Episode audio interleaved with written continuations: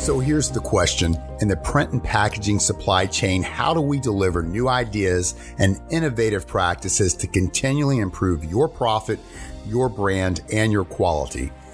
Welcome to the Gamut Podcast, and I am your host, Jeff Collins, Director of Print Technologies for Idealliance. We are a nonprofit global think tank serving the graphic communications industry with 12 offices strategically located around the world to better support our membership. You can support the Gamut podcast and content like this by becoming a member at Idealliance by going to www.idealliance.org.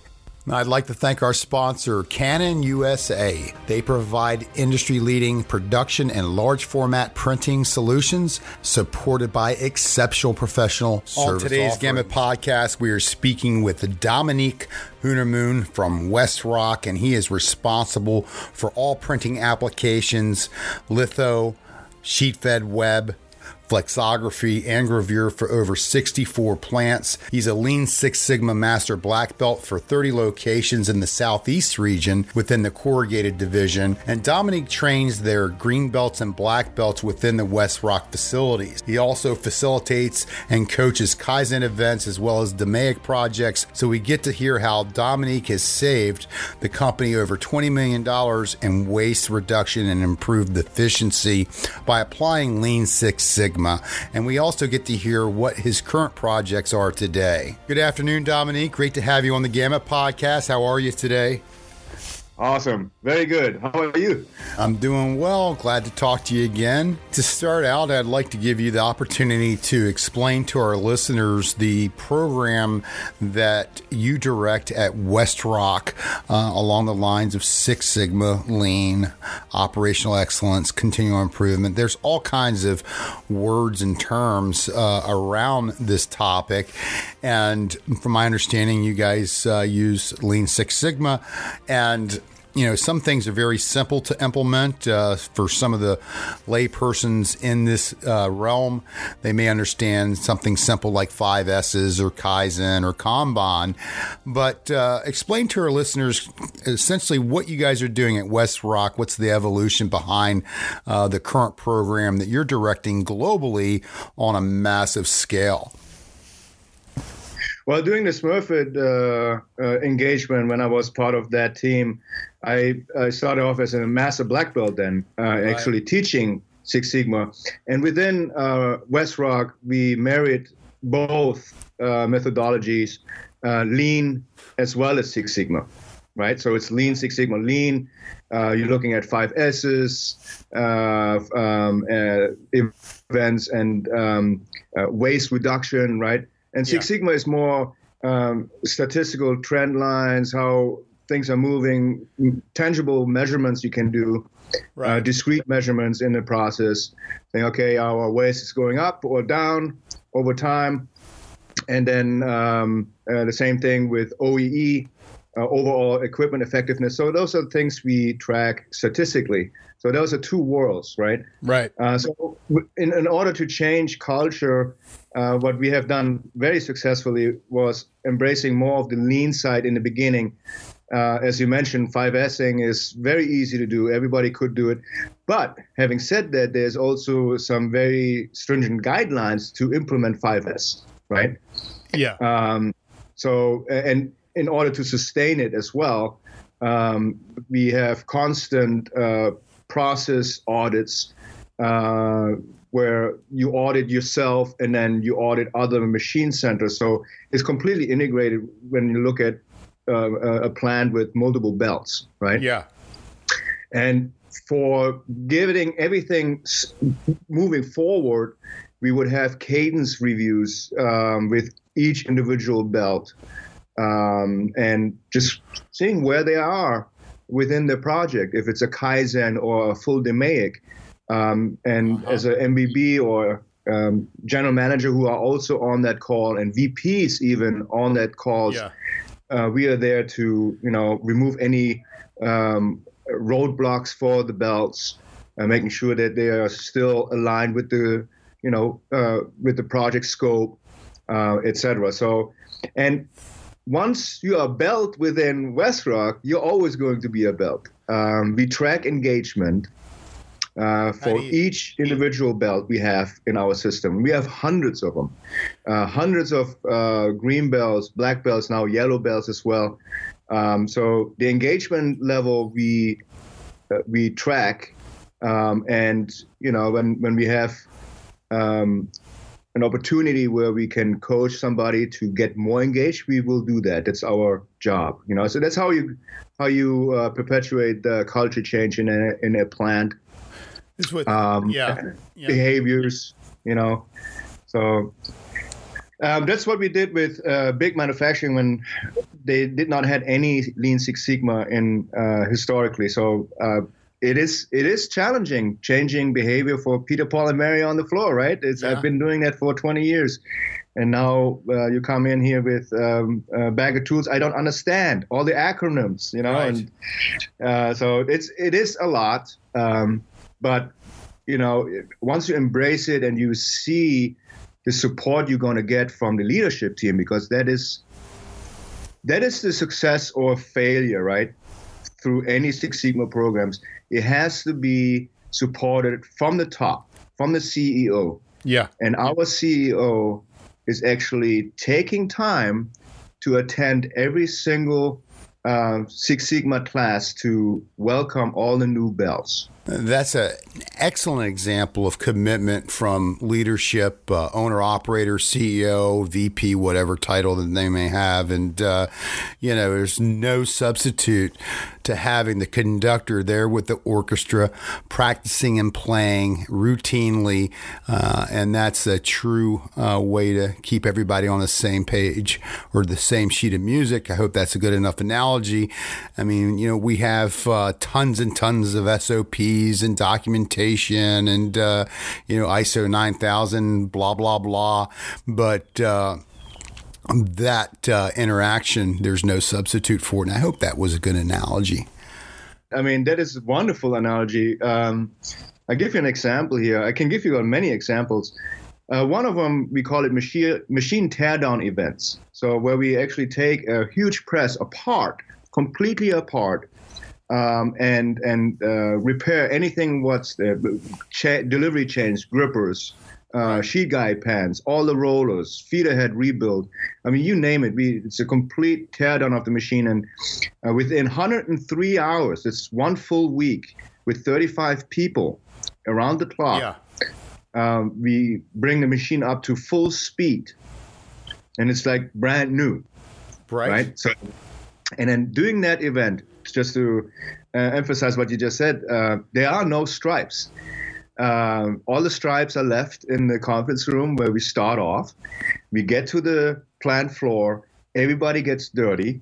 Uh, I had even VPs and general manager um, getting extremely dirty.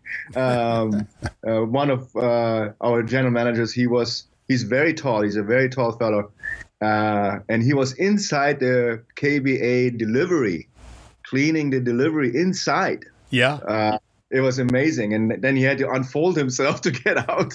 You know, all, that, all that uh, spray powder all over. spray powder galore, and yeah. So he had belly pants out, and um, obviously we are very extremely cautious when we do anything uh, in terms of machine teardown. We have um, uh, stringent SOPs for lockout, tag out. You know. Yeah.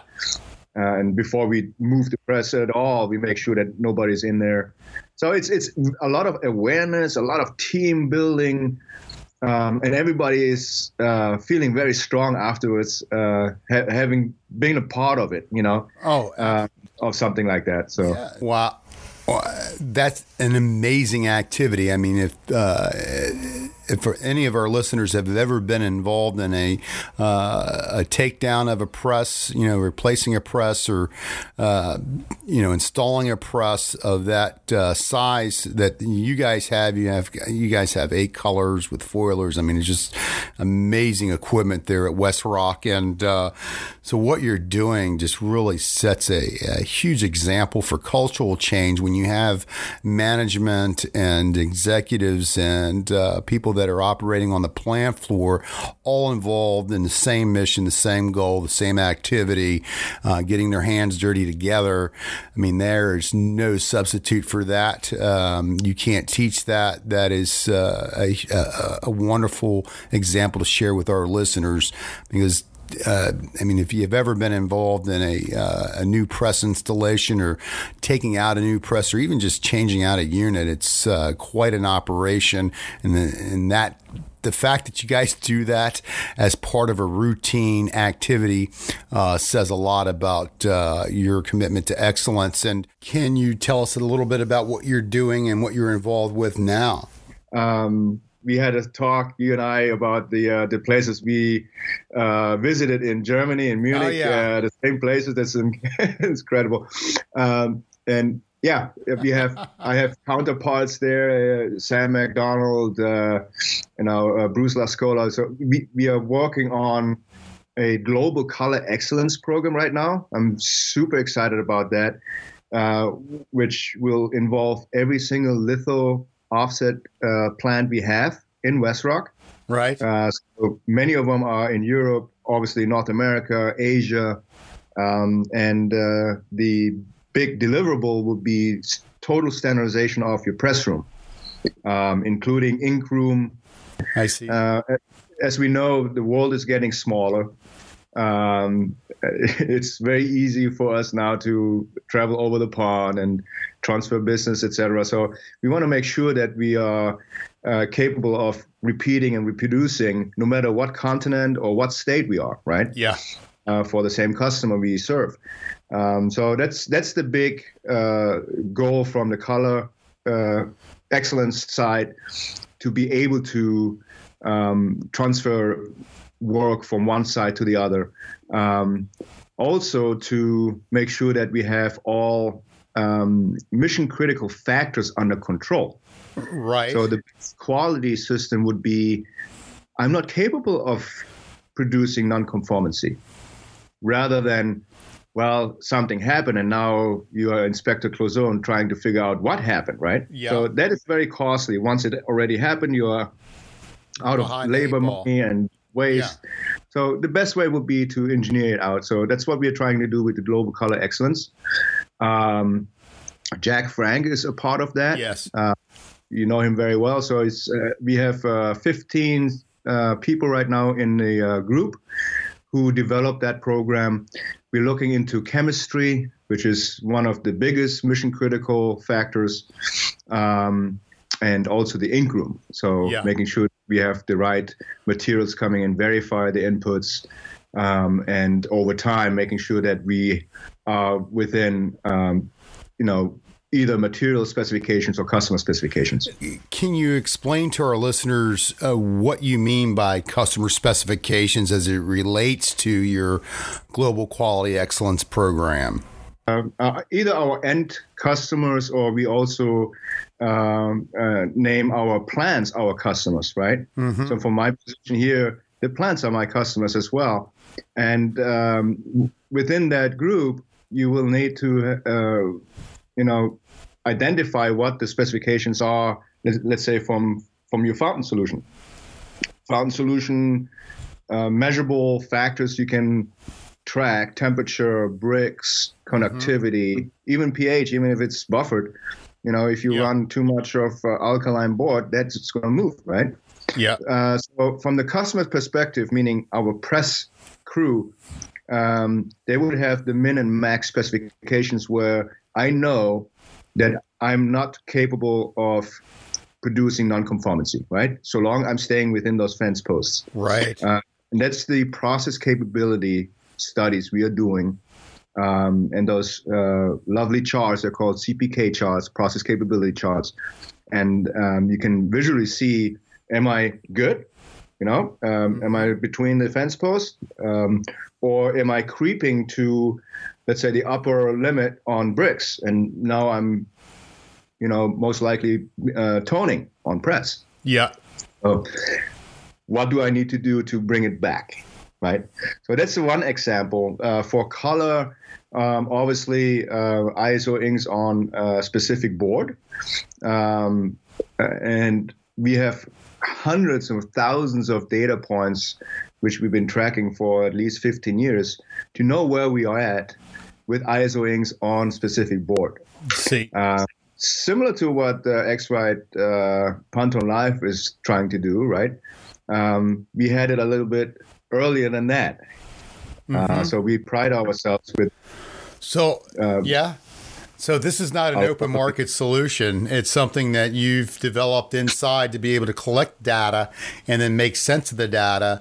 Uh, is I'm sure a lot of uh, manual handwork with Excel spreadsheets were, were, were probably the beginning, and then now you have an internal intranet type of solution that can pull that data from all the different places and to be able to make sense and have the situational awareness that you need to, uh, you know, again, make decisions. Yeah, there are a lot of, you know, software solutions out there. Uh, you can get off the shelf. You know, Esko has it. Measure Color has it. Yeah. Press has it. Uh, things like that. So, um, and yeah, it, depending on how you implement that, obviously you can automate the entire system where you have this major data dump and uh, analyze it using Minitab or whatnot, you know.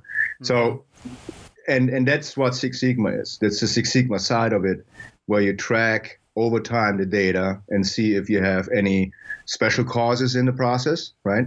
And then you know now, well, it's in a special cause slash assignable cause. You can put your finger on it, and you know exactly what Peter did on Thursday at 5 p.m right? Because that yeah. data point tells us that. And then we, we look on uh, what happened. Um, I like assignable cause because it could be also something very positive why I like to do it again, right? It's not always negative. Right. Uh, so we're looking at the uh, process as a whole, making sure, well, this is a good opportunity to make it even better. Yep. Yep. Um, so, and uh, going back to lean, that's, we, we embrace lean as the um, the starting point to change culture in the plant.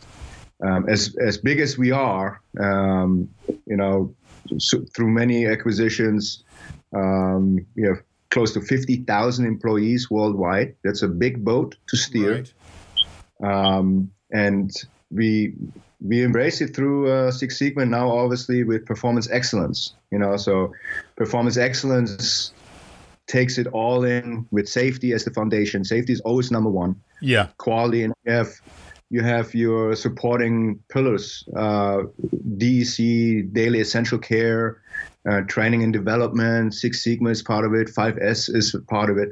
So it's a it's our house of improvement. How how does uh, international standards and specifications like GRACoL and uh, or FOGRA or let's say G7 Gray Balance AIMS, how does that fit into that color excellence program? Okay, or does it? Uh, yeah, well, um, it does obviously um, with some modifications. Um, so how should I put that? Uh, here in North America, the, the program is based right now uh, with uh, North American um, inputs, right? Uh, our water is not as um, hot as in Europe, yeah. um, so our pH is uh, more acidic versus um, uh, in in Europe we we run a um, fountain solution between 4.8 and 5.2 in Europe versus 3.8 and 4.2 here in the US, right? Yeah. So that's, that's a difference. So can you can you 100% standardize and say everybody is going now with the European pH? No, you can't, right?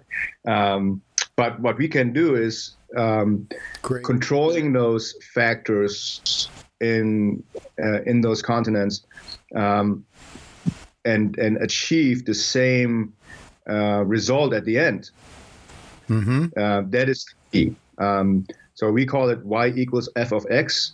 So if I can control my inputs, I can reduce uh, my variability in the output. Right? Makes sense.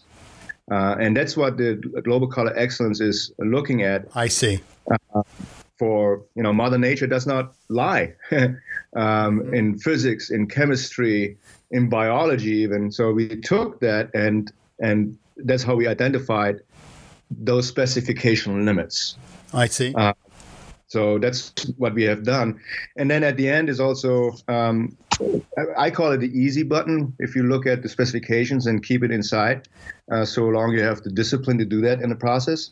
Um, and obviously, the biggest thing is the buy-in from our associates in in, in the plant. Right. That's that's where the behavioral change started.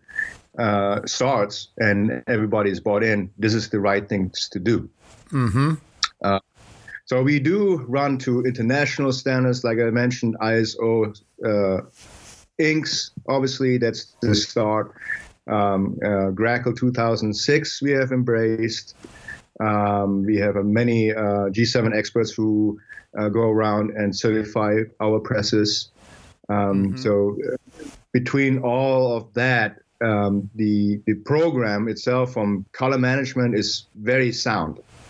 Um, we have checks and balances in every single department making sure that once that ink hits the board, it's going to be uh, the same quality, no matter if you are running it in Iowa or New York or Munich. Fantastic, Dominique in Munich, as uh, we spoke together before are we were in the same places the same time actually in the uh, late 80s so uh, somewhere we were probably sitting together at tomates or one of the other cool spots there in schwabing uh, having a uh, beer or something and uh, didn't know that uh, decades later, we'd be sitting together on a podcast. And I just want to thank you so much for spending your time with us today. And we look forward to having you on again on another podcast to get into some more details around process control, Six Sigma, and Lean, and as it applies to print manufacturing. Dominique, take care. Well, thank you, Jeff, for the opportunity to be on your podcast and uh, had a lot of fun talking about many things and uh, looking forward to more discussion around Absolutely. Six Sigma and color. Thanks for listening to the Gamut Podcast. If you have ideas, suggestions, or would like to join us or even sponsor future podcasts, simply email me at jcollins at idealliance.org. That's J C O L L I N S at idealliance.org. Take care and have a productive day.